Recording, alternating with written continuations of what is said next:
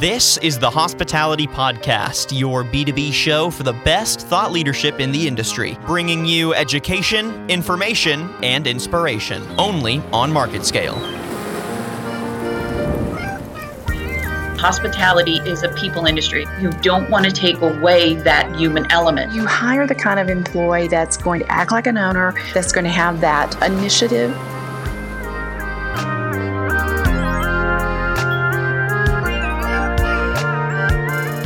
Hello, everyone. Welcome to the Market Scale Hospitality Podcast. Hope everyone had a fantastic week, and I'm excited to dive into another varied hospitality podcast show episode. So, where do we find some common ground on our two features today? Nowhere, honestly. They're very thematically different, and that makes it a little thematically difficult to visualize, but it's a good sign to me that there are so many diverse issues, growths, and changes in the industry, so I'm always a fan when our content is different. We'll be breaking down two international level issues in hospitality today. The first, the decline in Chinese tourism, and the second, how to prepare for food recalls as a restaurant owner. We'll be hearing from a Harvard professor and one of our very own market scale industry contributors.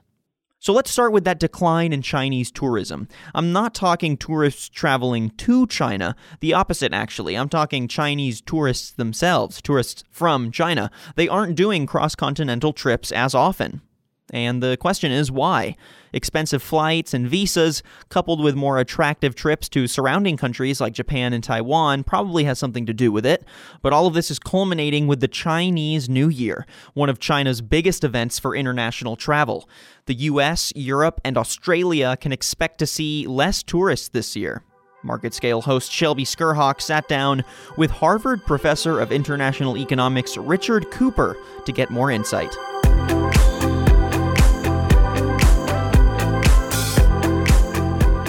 According to Chinese zodiac legend, the Jade Emperor called the earthly animals for a great meeting. He said the fastest animals to reach the heavenly gate would be chosen. The ox, the rat, and the tiger were the first to arrive quickly at the Emperor's service. The others filtered in after stopping to help others or perform other duties. But the pig was the last to sluggishly arrive, having stopped for a nap. 2019 is the year of the pig, and it's one of 12 Chinese zodiac animals celebrated at the Lunar New Year. Colloquially, around the US, we call it Chinese New Year because it falls at a different time than our Western New Year. That's because the Chinese calendar is lunar. Unlike the Gregorian calendar, months are determined by the phases of the moon, making each Chinese month about 29 days long. During this week long holiday celebration, millions in China and worldwide celebrate by traveling, traditionally from cities to their hometowns to reunite with family. This year, the travel rush, also known as Chunyun, takes place the first week of February and is one of China's longest breaks. More than 400 million people are expected to travel across the country for family reunions, according to China's largest travel agency, Ctrip. It estimates 7 million will go abroad. But could the sluggish zodiac pig come to represent 2019's travel and tourism economy?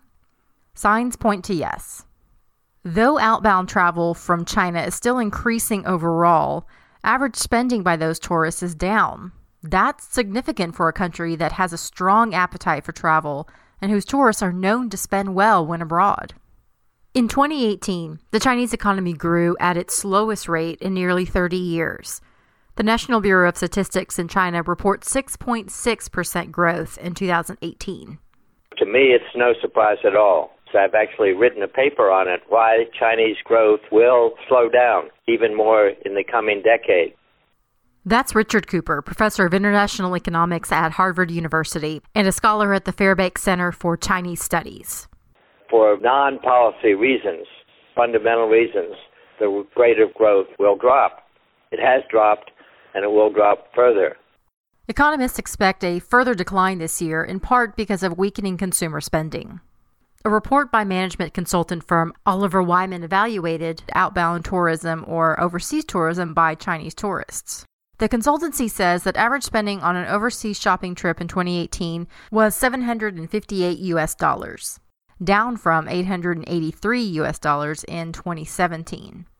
That's a 14.2% drop in average spending per trip. Indeed, there's a correlation between overseas spending and the Lunar New Year celebration, as many Chinese go abroad to celebrate. Top destinations include Hong Kong, Macau, Thailand, Japan, Vietnam, South Korea, and Singapore. All this economic talk means that consumer spending among Chinese tourists in other countries is down. But a lot of that consumer spending and shopping happens during the New Year celebration. I asked Professor Cooper, how does this economic slowdown affect how people in China celebrate the New Year? So they have a week long holiday, and so they travel to visit old friends if they've moved or uh, relatives, and so it's a big, big travel day. Big is an understatement. During this year's Spring Festival travel season, a total of 2.99 billion trips are expected to take place. That's 3 billion trips projected in a time period of 40 days.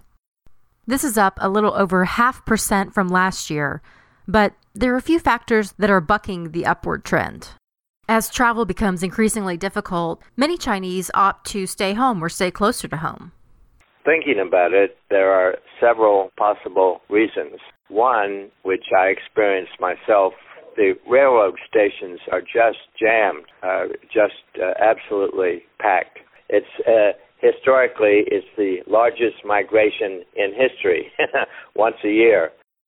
A new travel trend is emerging for the Chinese New Year: reverse travel. Instead of traveling back to their hometown, young workers in China are inviting their parents to the city where they live and work. The New China News Agency, an official state run press agency, quotes China Railway figures showing that reverse travel on the busiest train routes rose 9% over the previous year. While the cost of traveling to a big city is often less than traveling to a remote village, Professor Cooper says that some people are cutting out that travel expense altogether.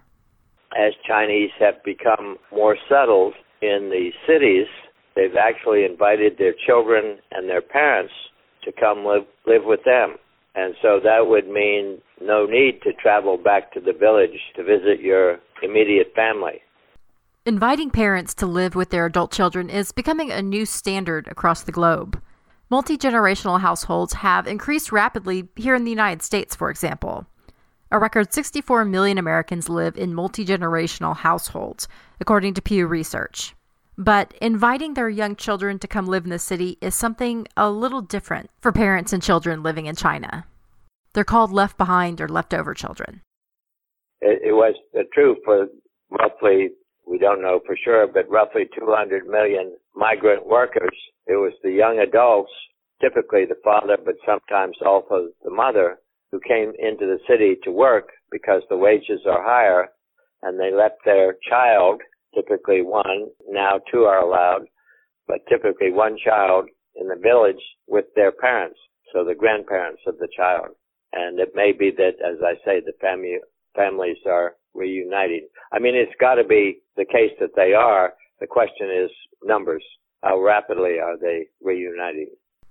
Okay, so back to our zodiac animals. A slowing economy may have looked like the sluggish pig showing up late to the kingdom, but maybe this metaphor is better suited for the rat, who's cautious with money. Cooper says international economic uncertainty is making Chinese consumers hold their wallets a little tighter. There's an uncertain future, perhaps uh, signaled by the slowdown in growth rate, but uh, even more, we talk about the high Chinese savings rate, and that's true uh, what we don't talk about is their very rapid growth of Chinese consumption, uh, which is also true. If incomes are rising rapidly, you can have both a rapid growth of consumption. I'm talking now about not the last few years, but the last uh, 20 or 30 years. Rapid growth of consumption and a higher savings rate. Uh, those are not incompatible. And, most people, economists anyway, emphasize the high savings rate but I uh, observed the very high growth of consumption. Of course, there is a somewhat political aspect to this too, and it's the U.S. China trade war. The U.S. has imposed tariffs on Chinese goods and uh, threatens to impose even more tariffs starting March 1. And so there's a lot of uncertainty in the economy compared with, say, last year or two years ago. And uh, people may, for precautionary reasons, want to spend less than they normally would. And uh, it may be that the margin with the uncertainty looking ahead in the next year further slowed down and aggravated by Trump's tariff war, people are uncomfortable about spending, about increasing their spending as much as they have been doing. For the, the numbers that show that consumer spending softening, uh, what part does the emerging middle class have in that? Well, the new middle class, as the name uh, or the uh, label suggests, have much higher incomes than they or their predecessors did 10 or 20 or 30 years ago. And the middle class uh, is growing in terms of incomes. And then it gets back to the question uh, with the growth of incomes, how much do they spend uh, and how much do they save? And as I say, when incomes are growing as rapidly as Chinese incomes have been doing, you can both save more and spend more. So uh, people talk about the frugality of Chinese, and there's some uh, uh, truth to that. Uh, but it is not true that they have not been spending more as their incomes have risen. They've spent, they now spend a lot more because their incomes are a lot higher. Total urbanization has been growing, and with new places to live, the families may be uh, reuniting all this talk of saving and spending by the emerging Chinese middle class and urbanization that's driving families into multi generational households, there's a lot of complex factors to consider in the Chinese economy, ones that you need a Harvard professor to explain. So I'll leave you with a popular Chinese New Year saying happiness, prosperity, and longevity. I wish you luck in the year of the pig. For Market Scale Hospitality, I'm Shelby Skrhak.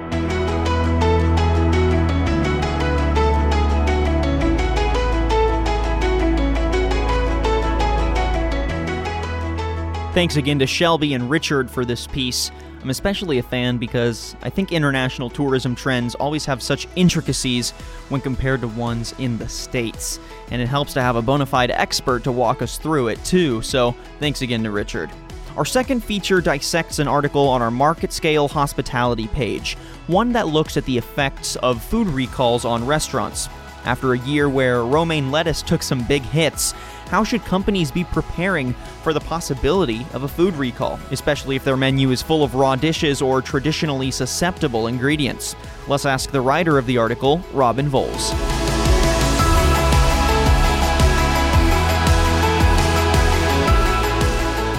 All right, so we're joined on this segment by Robin Voles. She's a hospitality contributor here at Market Scale, and Robin wrote a great article called Send It Back the impact of a food recall on a restaurant. And this article really caught my eye because I think we're in a particularly food conscious time in our society. People are very interested in getting all the info on what they're eating. You know, how many calories, how, what are the ingredients? Is this organic? Is it locally sourced? Um, it's just part of just a, a general social push. Now, this is a little different, obviously. This is more focused on if the food is literally bad, if you need to recall it, then you should. Um, but I think with a more conscious consumer I think the producers of the food have more pressure to recall food if there's even the chance that something might go wrong. So, with this article, Robin digs in a little deeper into why food safety is so important, how restaurants can protect diners from foodborne illnesses, and how it affects the restaurant themselves when a, a, food item is pulled from the shelves. Robin, how are you doing today? Great to have you on the podcast. Pretty good. Thank you, Daniel. How are you? I'm great. So, when dissecting this article, why did you find this subject to be so important? Um, you know, why, especially now, 2019, is it just even more important to be chatting about food safety and being conscious of the impact that a food recall can have on a restaurant? Well, um, first and foremost, uh, it, over 48 million Americans, that's approximately 17% of the people in the U.S., get sick from food, foodborne diseases each year. 128,000 of those are uh, 128,000 more are hospitalized, and 3,000 die each year. Um, there was 19 or 1,935 recalls in 2018 alone. Wow. And uh, you know, this contributes significantly to the cost of healthcare, and it's it's definitely an unreported burden on public health. It risks lives, uh, specifically for children under age of 14 and over the age of 80. And um, with food hazards, including germs and chemical contaminants, uh, they can enter the food supply at any point from farm to table. So, mm-hmm. um, safer food guarantees longer, healthier uh, lives for the you know for the public, but less costly healthcare for our nation and a more robust food industry as a whole. Right, exactly. And I mean, I think part of the issue is that, the, like you said, those illnesses can make their way to the food at several steps throughout the process. So it can be really hard to predict as a restaurant owner. You, you can't just know, okay, this is coming from this supplier. It might be contaminated. It's it could happen at any point along the journey. So you just have to be prepared for the worst, which is not fun, but I guess is a necessary part of running a restaurant. Exactly, exactly. Again, it can happen anywhere from you know being grown through the transportation till it reaches the restaurants. But then once it hits the restaurants, even if it's safe, there are other um, factors that affect the the ability of restaurants to prevent foodborne illnesses. And I mean, this can include like high uh, turnover rates in their employee uh, population, um, uh, non uniform training or certification systems for the employees, whether there's production practice changes that don't take into uh, you know account food safety regulations and then also cultural differences you know amongst employees of, about how you know certain cultures cook foods a certain way. Right. And and then also you know many restaurants don't have sick leave policies that are designed for wait staff you know. They want their staff there you know as often as possible. There's not often a re you know a replacement if somebody's going.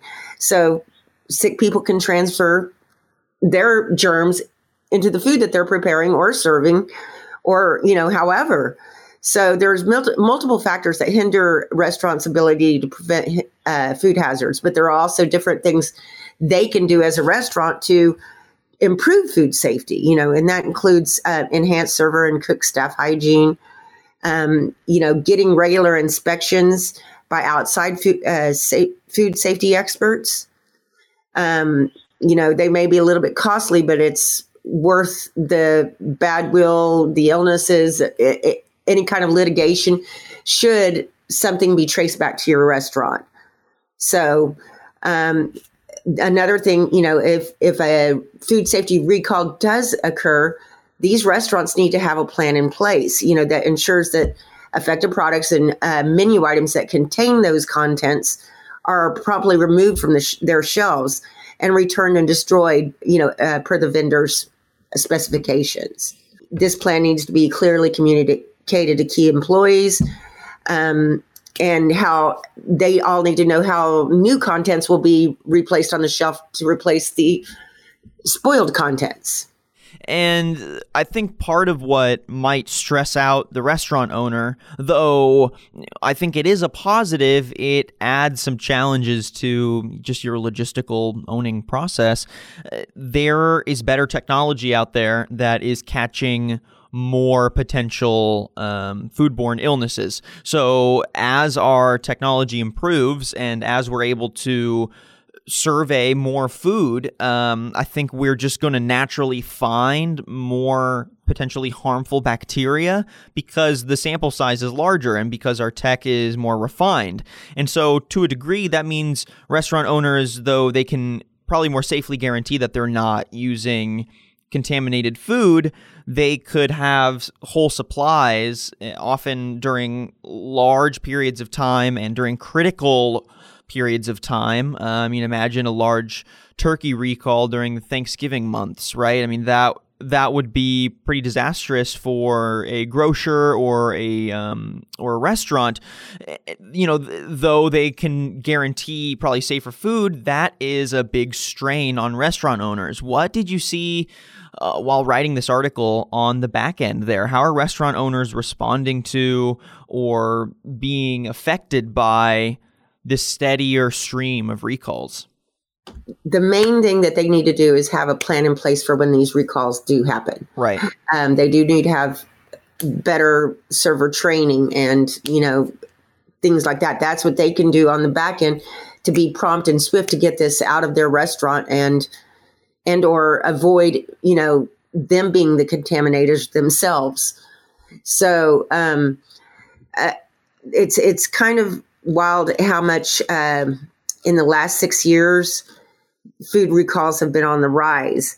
Um, let's say in the last six years, um, meat and poultry have gone up 83% in recalls. And uh, produce and process, processed food went up about uh, 2% from 2013 to 2018.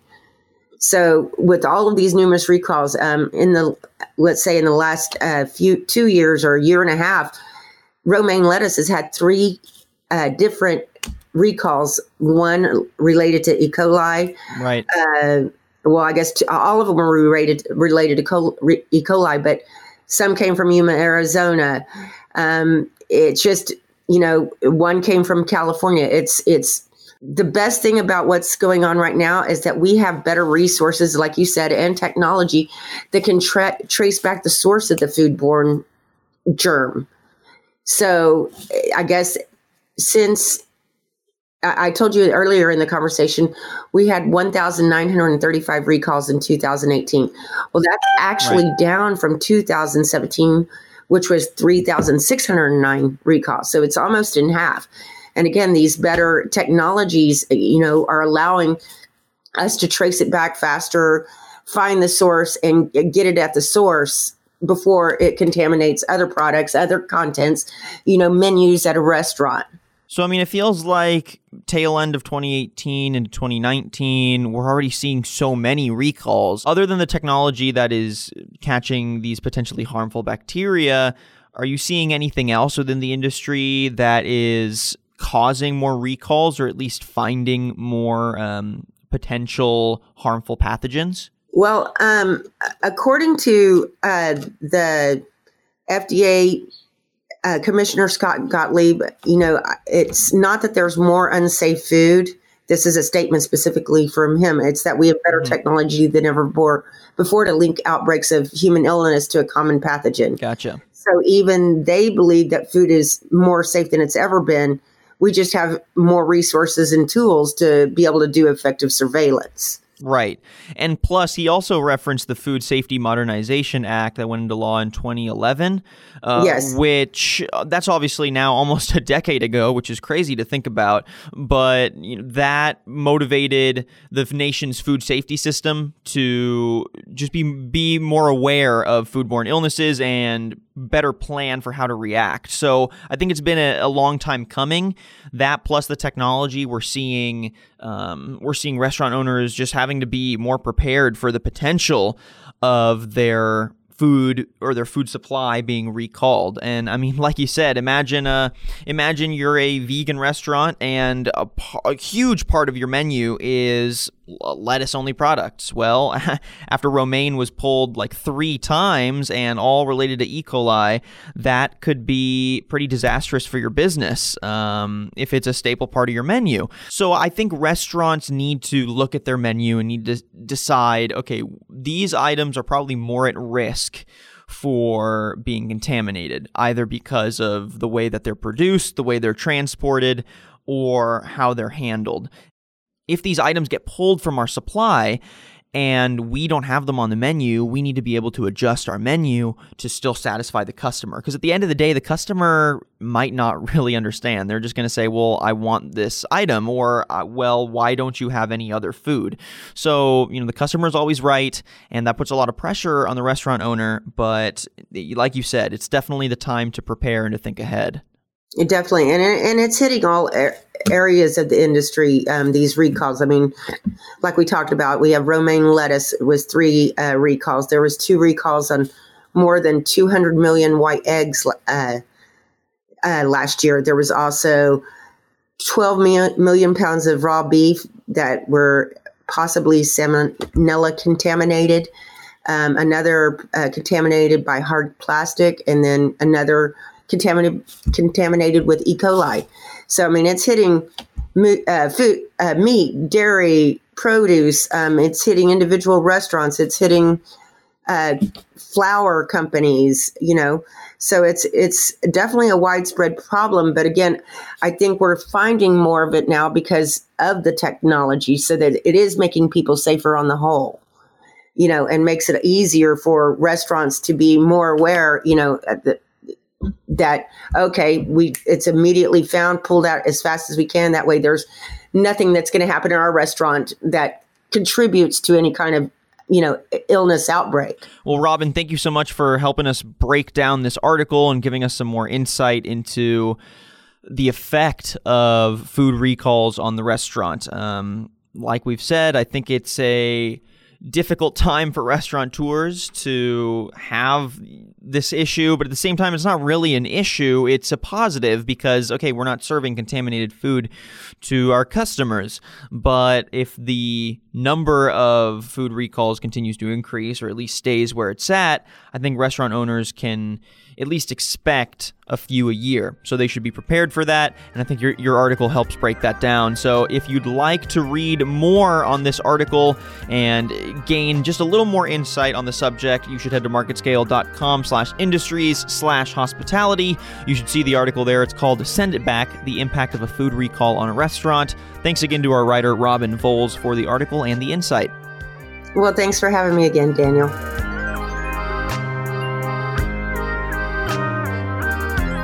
And per usual, that does it for today's episode of the Market Scale Hospitality Podcast Show.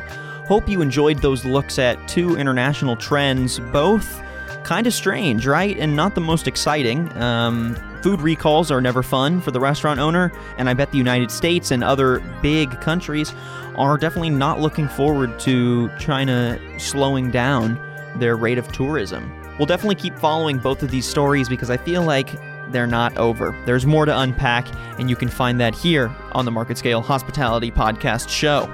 So thank you everyone for listening. And if you like what you heard and want to listen to previous episodes, you can head to marketscale.com slash industries and subscribe to previous podcasts, articles, and video content from your favorite industries. And make sure you leave a rating and a comment wherever you listen to your podcast content. I'm your host, Daniel Litwin, the voice of B2B. Till next time.